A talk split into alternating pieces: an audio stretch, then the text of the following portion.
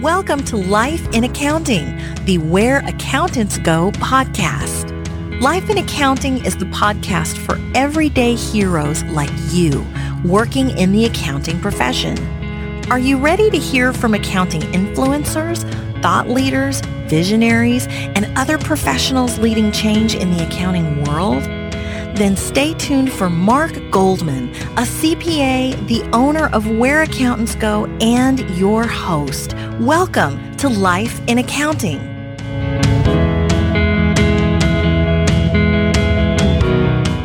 Learn how to communicate.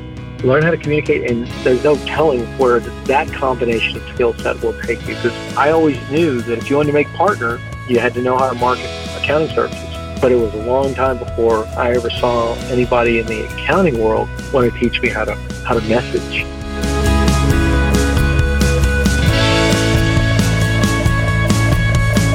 Hello, everyone. I'm Mark Goldman, your host for Life in Accounting, the Where Accountants Go podcast. That clip was from Michael Berlanga. I invited Michael on the show for a few reasons. He worked in the large national firms early in his career but then he started his own practice and has morphed it into something a little unique. Plus, and this is a first for us, he ran for political office a couple times, not because he had a burning desire to become an elected official, but rather because he was asked to and thought it would be a good time to try to make a difference if he could. I'm going to give a disclaimer here. I'm not trying to make any type of political statement or promote an affiliation by the invitation. Rather, I've run into other accountants along the way in my own career that have had an interest in getting politically active, so I figured this story of Michael's experience would be very beneficial to anyone that happens to have those aspirations as well. Plus, he's got some valuable insight into building a niche within your own self employment endeavors as well. With that, we'll go ahead and get started. Here's Michael Berlanga.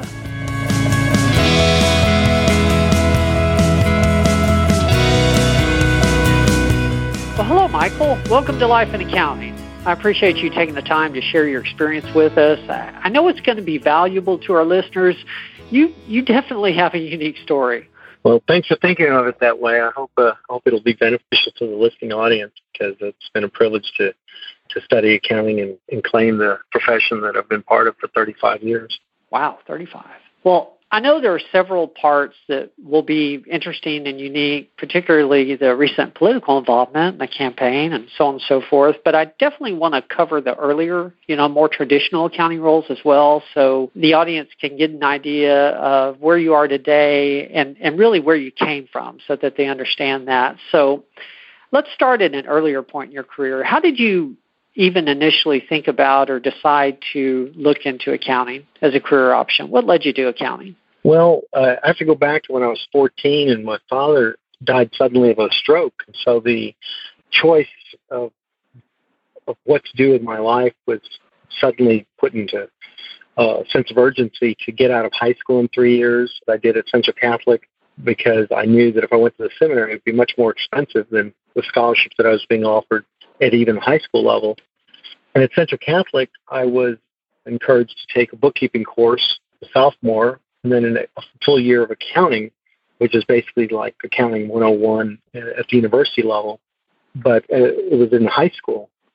My brother, who had studied finance at St. Mary's University, where I also attended, he had one day come in home and said to me, he said, "You should go into accounting." Unlike he had done because he had gone into finance because he had read an article about a CFO that had been promoted to CEO at Continental Airlines. And he said the accountants and the CPAs, they always get the best opportunities. And that was very pivotal. It was real significant. I was already studying accounting. I got a brother I trust that uh, saw the inspiration of something on the national level. So I just continued that, that study as I went to St. Mary's University, where, where I um, immediately was able to accelerate through the first couple of courses until I got into intermediate accounting. But that time, Arthur Andersen had just opened an office in San Antonio. It was our first office in San Antonio. And I was encouraged by the department chairman at the university to interview. Hmm. And the funny thing about that was I really wasn't interested in in getting a job. I was gainfully employed in the funeral industry. So I, I like to say I, I've worked in death and taxes, but but the reality was I I you know, you don't tell the department chairman that that you're working in a funeral home and you're really not interested in working in, in a public accounting firm, especially one like Arthur Andersen. So I went to interview with Arthur Andersen, and the best part of that was when they asked me if I was interested in working for them. I flat out told them, I said, "Well, I went to the trouble of interviewing, so I guess I, if you offer me a job, I guess I probably should take it." Because I didn't know the difference between the Big Eight and the Pac-10 or any of the other football conferences, and at the time, that's what the major firms were referred to as. So I went to work for Arthur Andersen, and it was a full-time, part-time position. By that I mean it wasn't an internship. It wasn't a semester. Oh. But at the end, no, it was it was a permanent gig that allowed me to work while going to St. Mary's University and finishing my degree. But again, in that acceleration, I got out at 20, and I did not want to go into audit. Did not want to kick tires and take inventory and, and, and that sort of the traditional audit role. And the only way to avoid going into audit and wanting to go directly into a tax department at that time was either you had a law degree or you got a master's in tax. So I immediately applied, got accepted, and started graduate school at UTSA. Where two years later, I completed my master's in tax. All at the same time, I made the switch to Arthur Young. And that's kind of funny because Arthur Young needed a point guard in their CPA basketball league, and I told them no pay, no play. And I said, "Well, I'll play your point guard if you'll hire me." And so I went from Arthur Andersen to Arthur Young. And when I completed there, I was blessed to meet someone like yourself accidentally who told me that they could get me an interview at Coopers and Lybrand in Austin, Texas. And I, at the time, had the opportunity to go live with my brother and, and continue uh, this learning curve and, and career path by being a tax senior, supervising senior at Coopers and Lybrand. So that's that's the the formal corporate years. But at the age of 24, 25, I was burned out on Big Eight um, public accounting, and wow. And I, I said I'd get out of it, and I thought I'd get into real estate, and I took a real estate course. And next thing I know, I'm sitting next to a young lady who's doing the bookkeeping for her father, who's a doctor, and I was telling her how you know anybody can learn to do bookkeeping and give her a little guidance. And next thing I know, I became their CPA. So kind of like Al Pacino in The Godfather, just when you think you're getting out, they suck you back in. The next thing you know, I'm, I'm I'm doing accounting and taxes for physicians, and I'm asked to lecture at the dental school and medical school in San Antonio to these up and coming residents.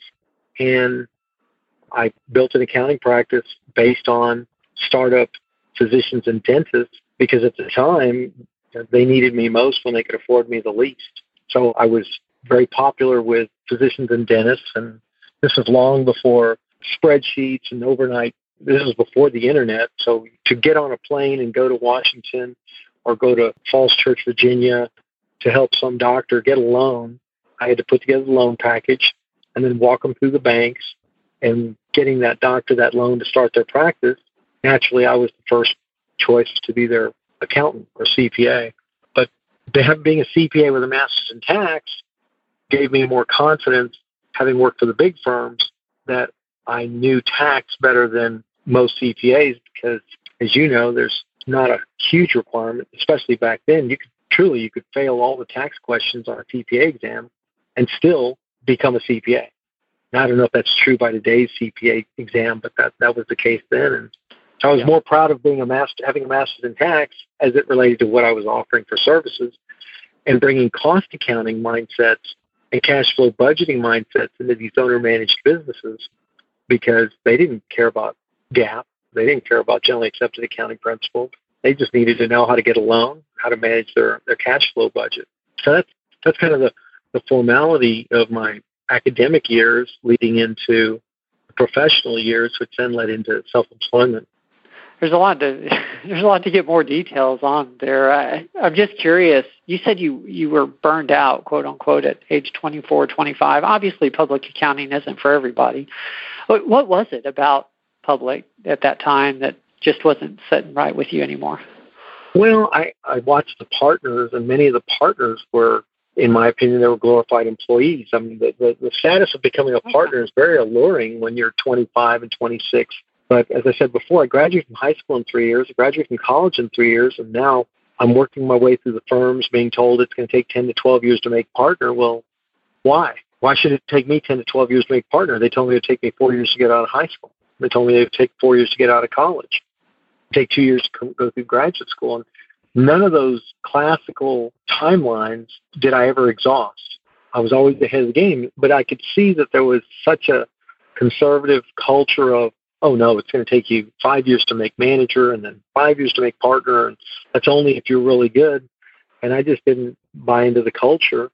While I definitely was was enthralled with the study of Internal Revenue Code and and helping people and advocating for people as I do today to pay as little taxes as possible, I didn't I didn't agree with the perception that I have to work from dawn to dusk.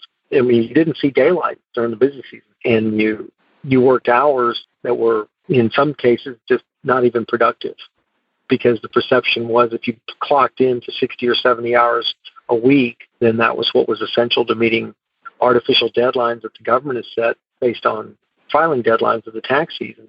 And after, you know, I started at 19 with Arthur Andersen, and it was, by the age of 25, I was six years into it. I and three firms later, I just thought maybe there was something else I could do. Never, never thinking that uh, I'd still be in accounting. I just thought, well, maybe real estate might give me a different lifestyle. Did you ever end up working as a real estate agent, oh, or or did or did you just well, absolutely at the time? Yeah, uh-huh. no, at the time I, I got my license and I immediately uh, hung it with a broker who uh, was independent and didn't have a big shop, but he he he taught me a few things about commercial real estate.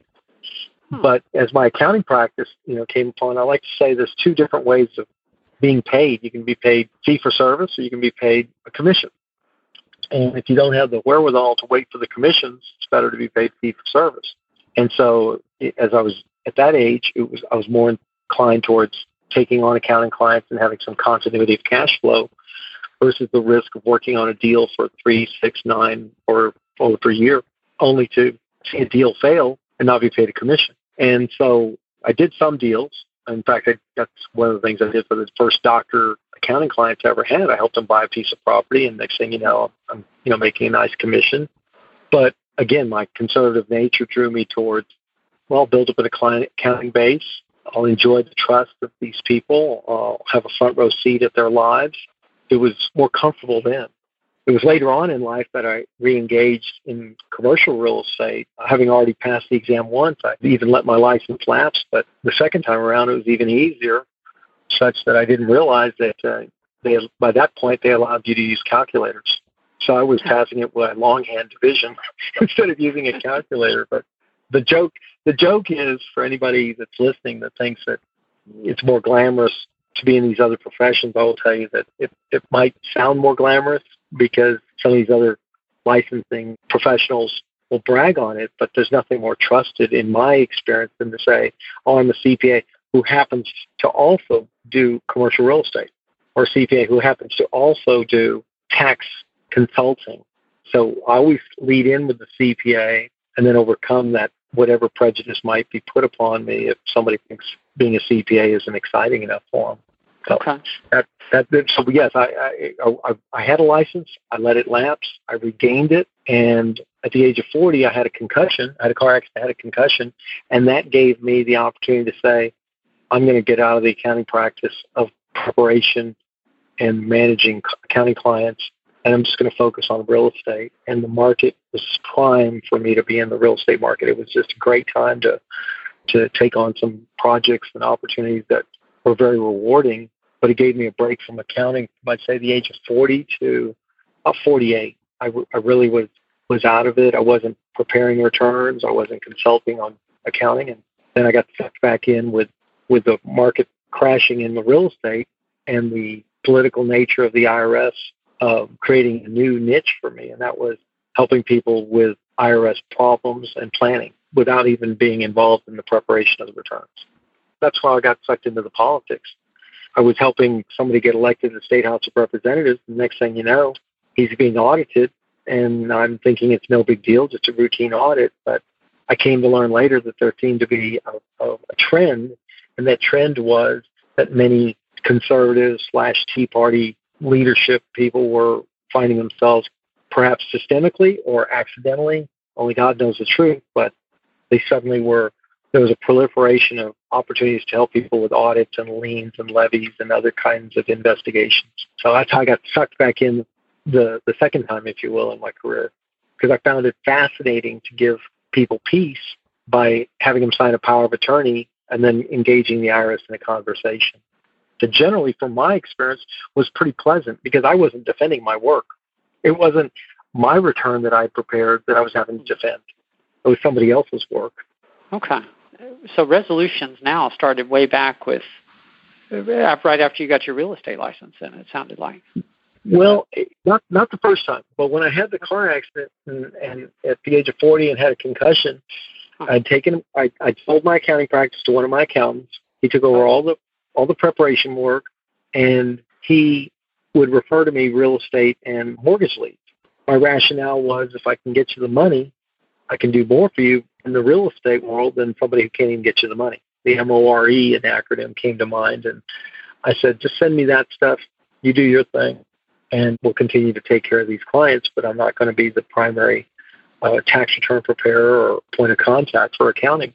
That was a dynamic period of my life. For 10 years, I, I got involved in all kinds of real estate negotiations, and specifically one that was life changing involved a client who was an attorney that introduced me to a situation where 83 condominium owners were suing every contractor that had had anything to do with their condominiums, as well as the architect and the engineers. They were basically saying that the construction defects were going to cause $7 million of damages. Well, under the Deceptive Trade Practices Act, 7 million of damages, if it's proven that it falls underneath the act, would automatically be tripled to $21 million judgment. So I had the leverage to negotiate a circumstance because I wasn't involved. I was not the realtor, nor was I a contractor, nor was I an owner of the condominium. But a law firm brought me in because they thought I might have a bright idea. And my bright idea was that I would bring an investor in. And between the money from the insurance company, and the money from the investor, we would buy out all these condominium owners and let them go down the road without the risk of losing three times the actual damage amount. And that formula led me to giving testimony that I said I just read a scripture. I told this group of attorneys, I said, I just read the scripture. And it says, I tell you the truth, no prophet is believed in his own hometown. So I figured it was good enough for Jesus to leave Nazareth. I guess I could leave San Antonio, go to Austin, sell a product that isn't on the market, and resolve a conflict for people that I'm not in conflict with and they said it was impossible. And then I referred to our favorite tax collector, Matthew, and I said, well, according to Matthew, with God, all things are possible. But since it's not probable, why don't you give me a fee? And then if I do the deal, I'll get a commission on top of it.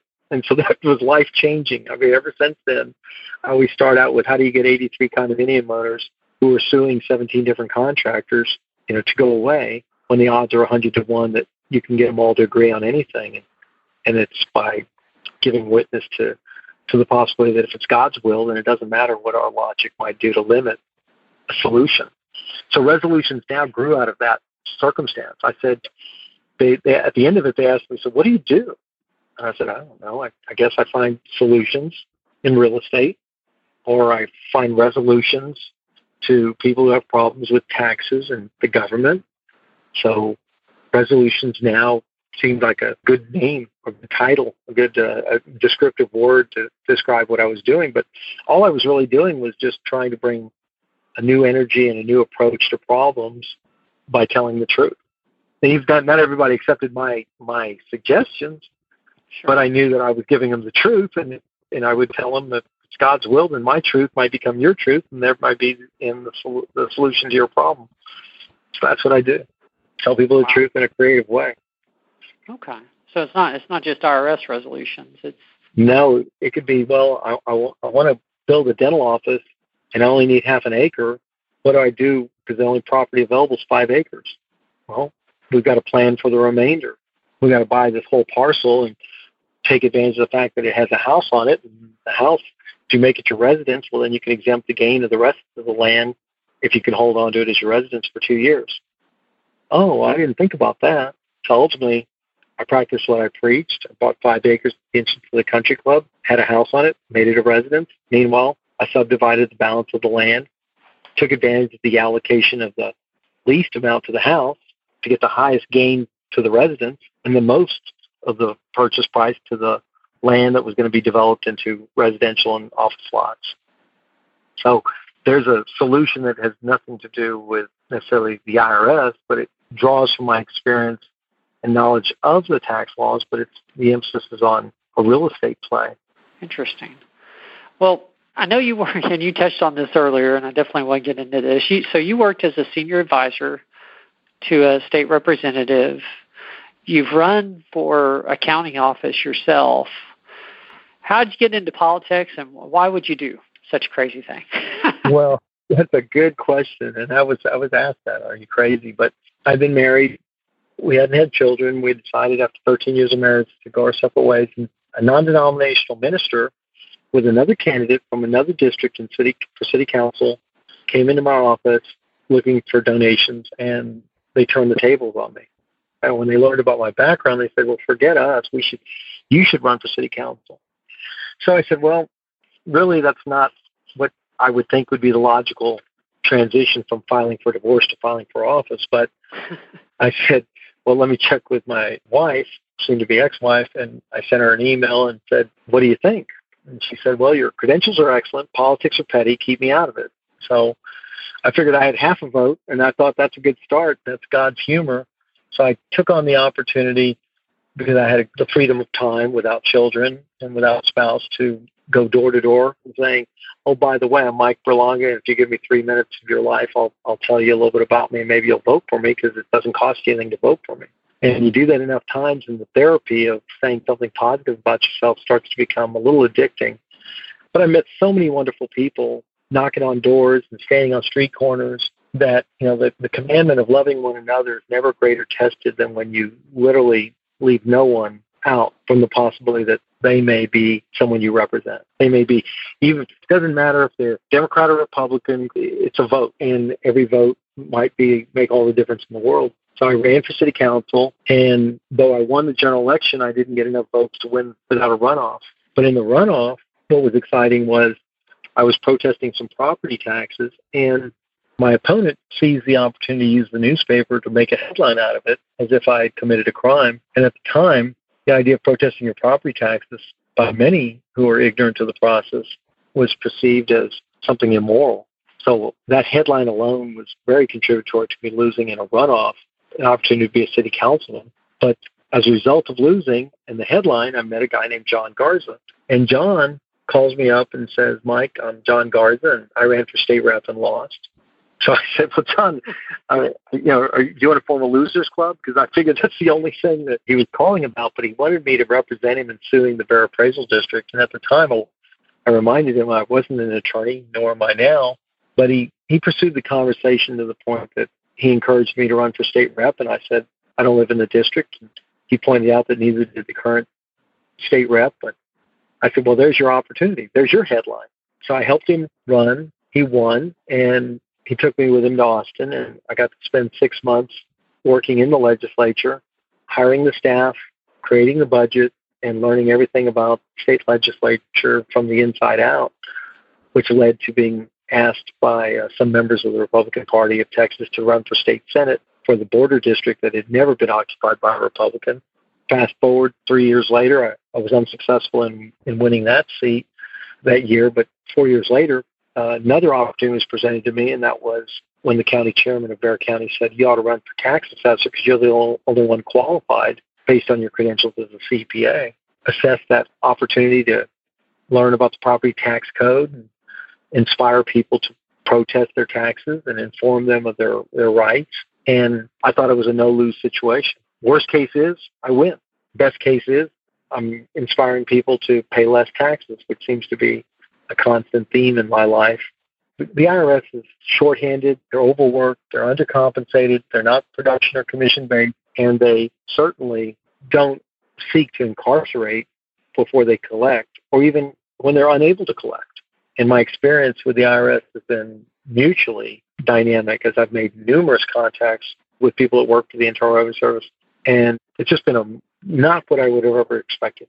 If you had told me go to work dealing with the IRS, you'll have to put up with it or you'll have to endure certain personalities, I would tell you it was just the opposite. I've enjoyed working with these people as long as I I don't condescend, I don't deceive, I don't distract, I don't disrespect. I find that it's very fulfilling work helping people work out their cash flow problems or maybe their ignorance of filing deadline problems, set them back towards whatever it is they do. I mean, if whether they're realtors or doctors or whatever their work is, go do your work. Let the accountants and the tax experts get that part of your life in order. Don't be fearful of the government. Don't be disrespectful. Let's get that in order. Let's resolve our conflict, and let's get you back to making money. And I think that's where 57. Uh, started down this road when I was 17, and and I, I look forward to 40 more years with this because my mother's 97, and so she keeps pushing the goal line back. I don't think uh, I don't think I can start planning uh, planning my death anytime soon. Is there anything you learned through that process of running, well, helping John with his campaign and then running for the Senate and, and the tax assessor position yourself. Is, is there anything you learned in going through that that surprised you? I think what surprises me the most is that, well, at the grassroots level, what surprises me is, is how empowering it is to combine your faith the politics of, of asking people for support because if the two greatest commandments, as, as I understand Scripture to teach us, is to love God the Father with our heart and love one another, it doesn't matter who the audience is. If I put that as my premise before a political audience, then I've opened the door to conversations that might be more significant than who they're voting for. And then when you think about getting elected, nobody ever gets elected unless they have no opposition with 100% of the vote. So you know that if you win with 51% of the vote, 49% of the people that voted, you still have to represent. And considering the apathy in voting, the percentage of people that vote does not represent even a simple majority of the people that are that you will represent. So you're representing a majority of a minority of people. Therefore, the majority of people you represent haven't even given you their support. But if your faith leads you to wanting to represent them, then it's a real easy leap. That's the positive part. Let's just say the, the less encouraging part is dealing with the polarization of people by virtue of two party ideology that seek to motivate you to identify with their ideology, unfortunately, based on a dislike to the point of almost anger and hate of the other side. But most Gallup polls will prove out that less than 50% of the population will identify with Republican or Democrat over a long period of time. And so, hmm. you know, we find ourselves trying to be appreciative of the 60% of the audience that doesn't identify with either party, but unfortunately is not vocal enough to come up with a third alternative or or to help you when you wish to do God's work or bring your faith into government when the pressure of the party wants you to lip speak or one speak their message, their platform as in the case most recently with the presidential election, I think this bears uh, hearing by anyone who has any interest in politics and is at the same time faith based, and perhaps for that reason might avoid the opportunity.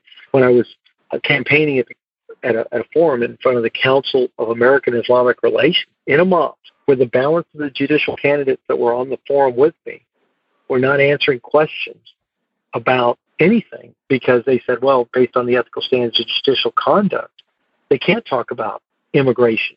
They can't talk about profiling.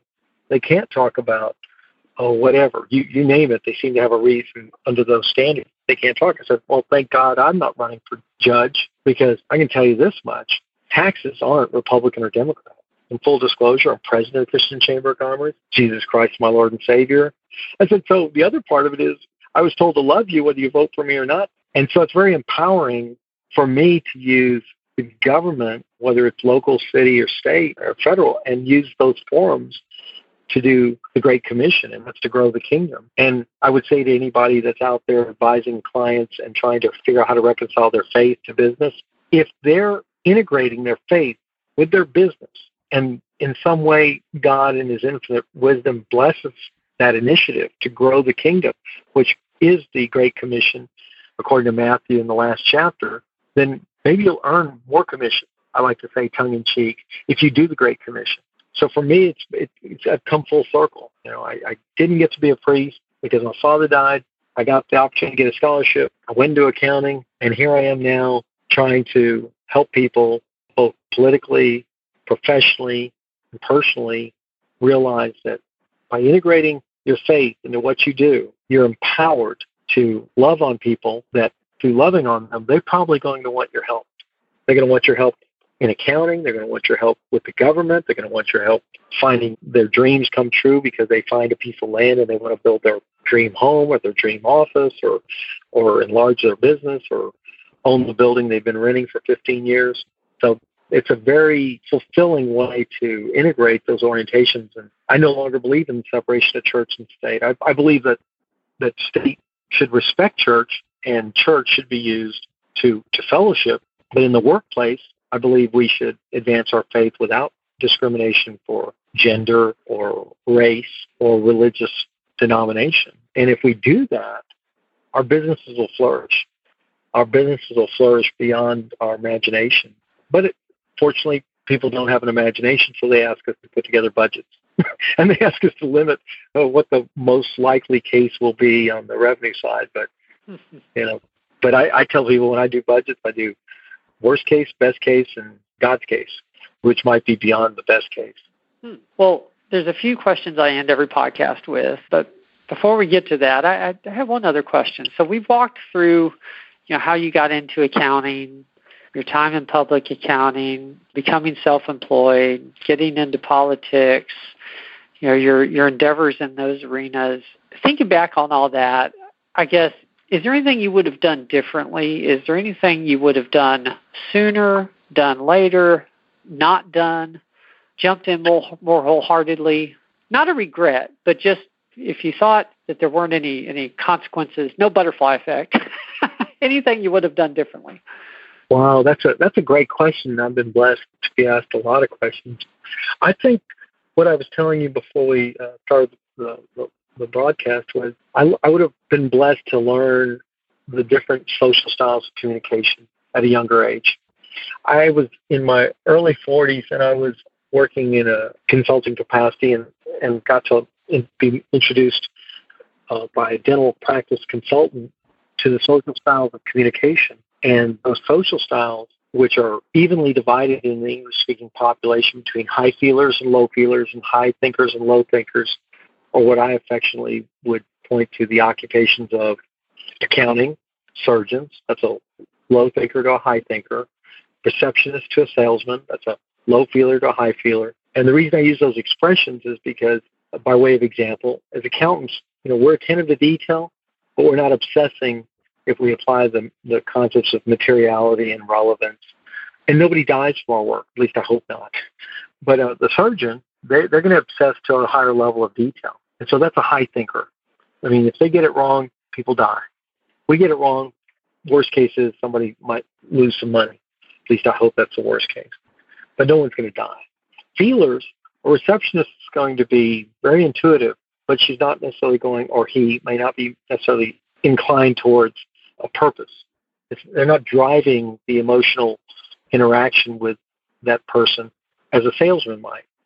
So I would say to anyone that is studying accounting or is mastered accounting or is proficient in facts and the presentation of facts is as much time as you can spend learning how to articulate your presentation, not just through spreadsheets, not just through emails, but through managing your messaging for the benefit of your audience. If you recognize that 75% of your audience is not going to receive the message the way you deliver it, then if you flex your style so that you can inform, entertain, and inspire people, the larger the audience will accept your message, whether that means hiring you to be their CPA firm or hiring you to, to be their CFO and not their controller, by way of more traditional analogies.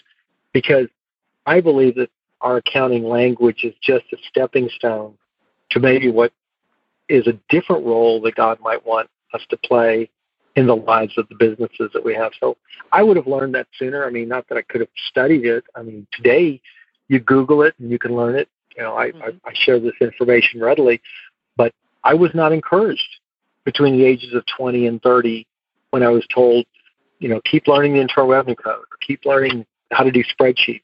Well, there comes a point when I realized knowledge is a retention of facts, but intelligence is the ability to adapt those facts for the optimal benefit of those who want that knowledge.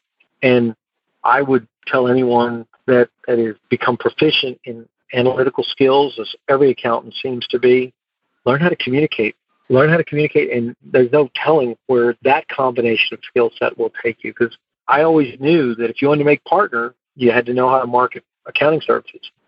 But it was a long time before I ever saw anybody in the accounting world want to teach me how to how to message. And when you learn how to message, it's not the golden rule. I, I always say the golden rule is do unto others as you'd have them do unto you.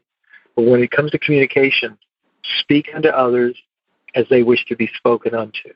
And if you if you do that, I like to say to the dentist, it's, it's stronger than a titanium dental implant. It'll integrate into your listeners' motivation to want to learn more from you. And there's so much to learn out there from us.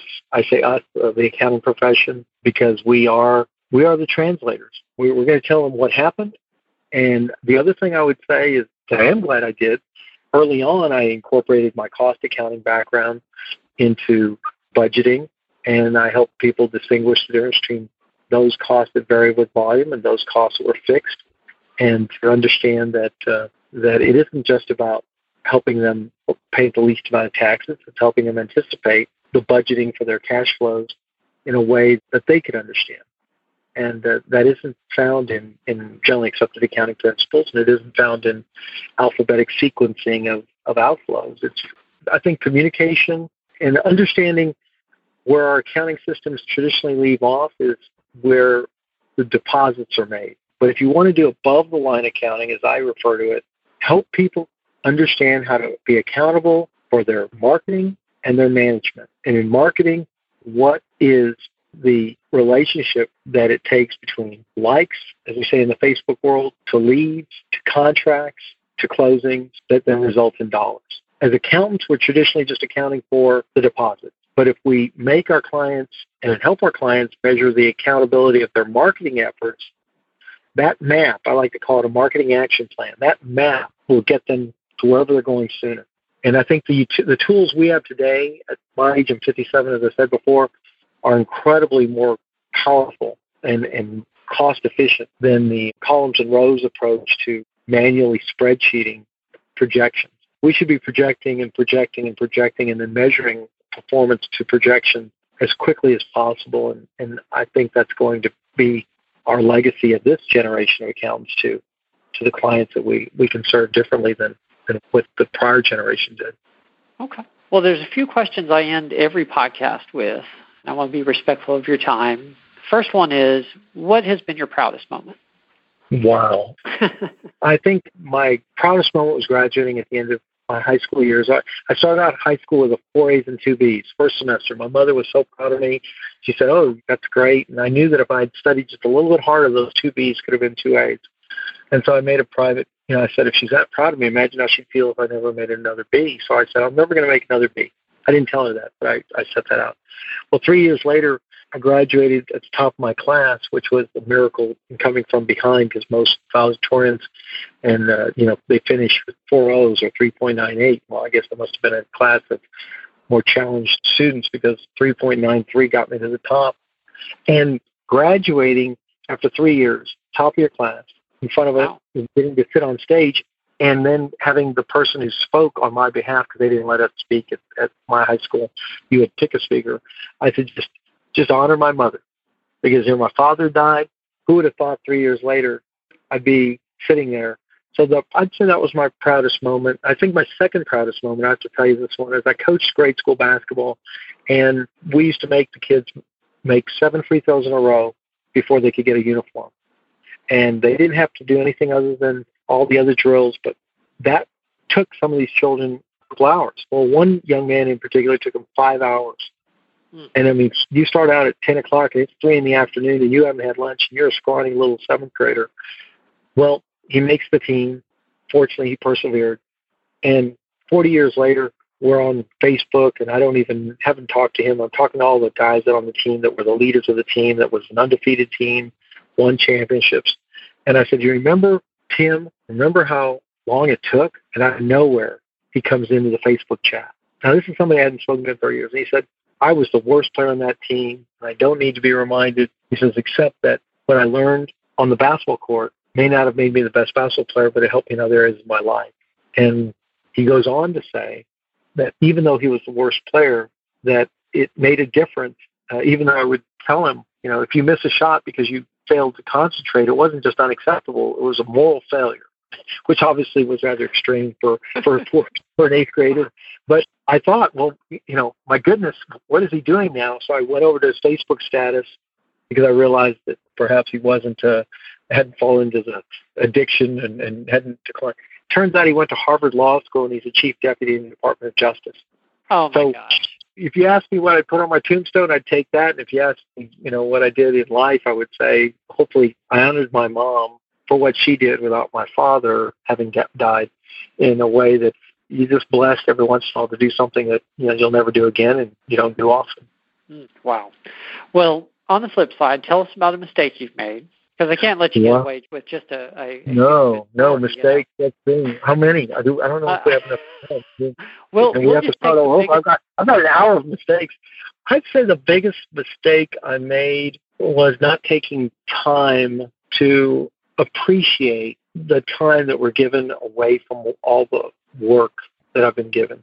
You know, I, my father died at his at his desk. You know, at a young age, mm-hmm. and I think when I outlived him at the age of 56, he died when I was 14. He was 55. I think I realized that you either do one of two things: either segregate your recreation or you recreate while you work.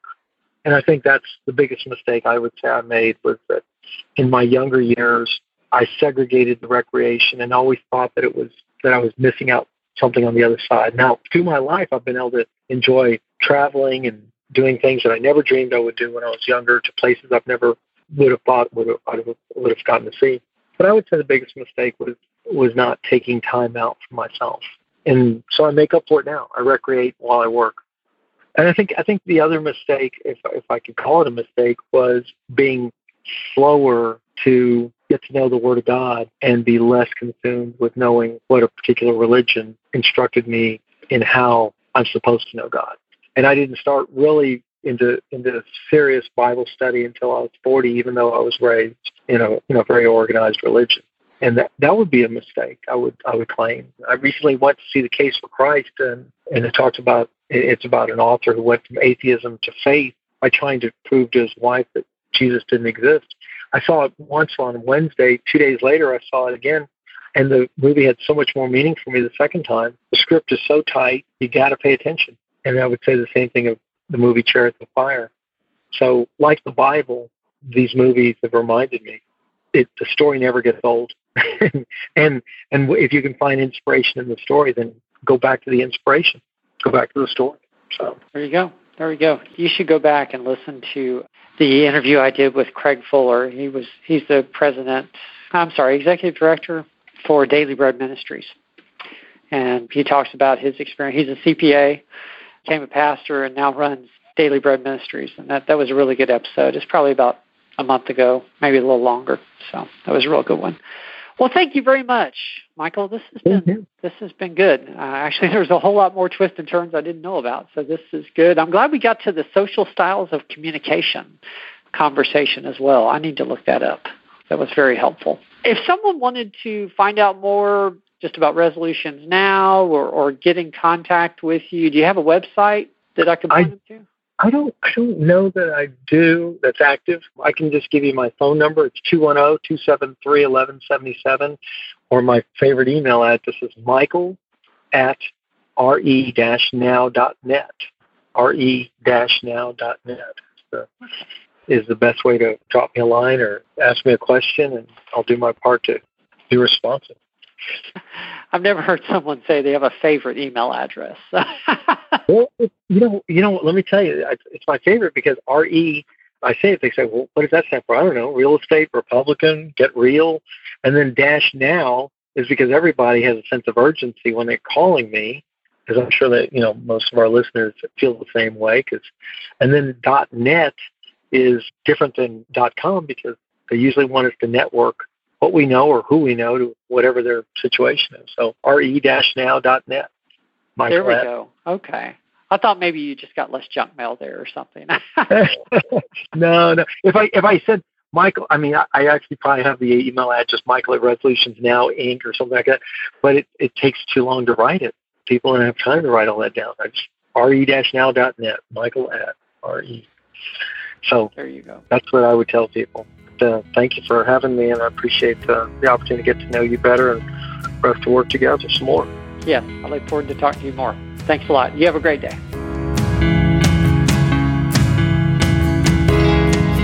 That was Michael Berlanga, CPA, owner of Resolutions Now, and a previous contender for a few political offices here in South Texas. I hope you enjoyed this episode. I particularly appreciated the discussion at the end about the social styles of communication. I've often thought that when we're all in college taking the accounting courses, it would be good to get more training on the dynamics of working with different personality types, how to relate to people with different backgrounds, etc., etc. Because, after all, after you get just a few years of experience, your promotability really ends up having a whole lot more to do with your people skills than almost anything else. This has been Life in Accounting, the Where Accountants Go podcast. If you're looking to grow your career, please visit our website at www.whereaccountantsgo.com for links to all the different certifications as well as many of the professional associations. If you're enjoying all the episodes, the biggest compliment you can give us is to refer us to a friend. Well, I hope to see you all next week, and there's more to come.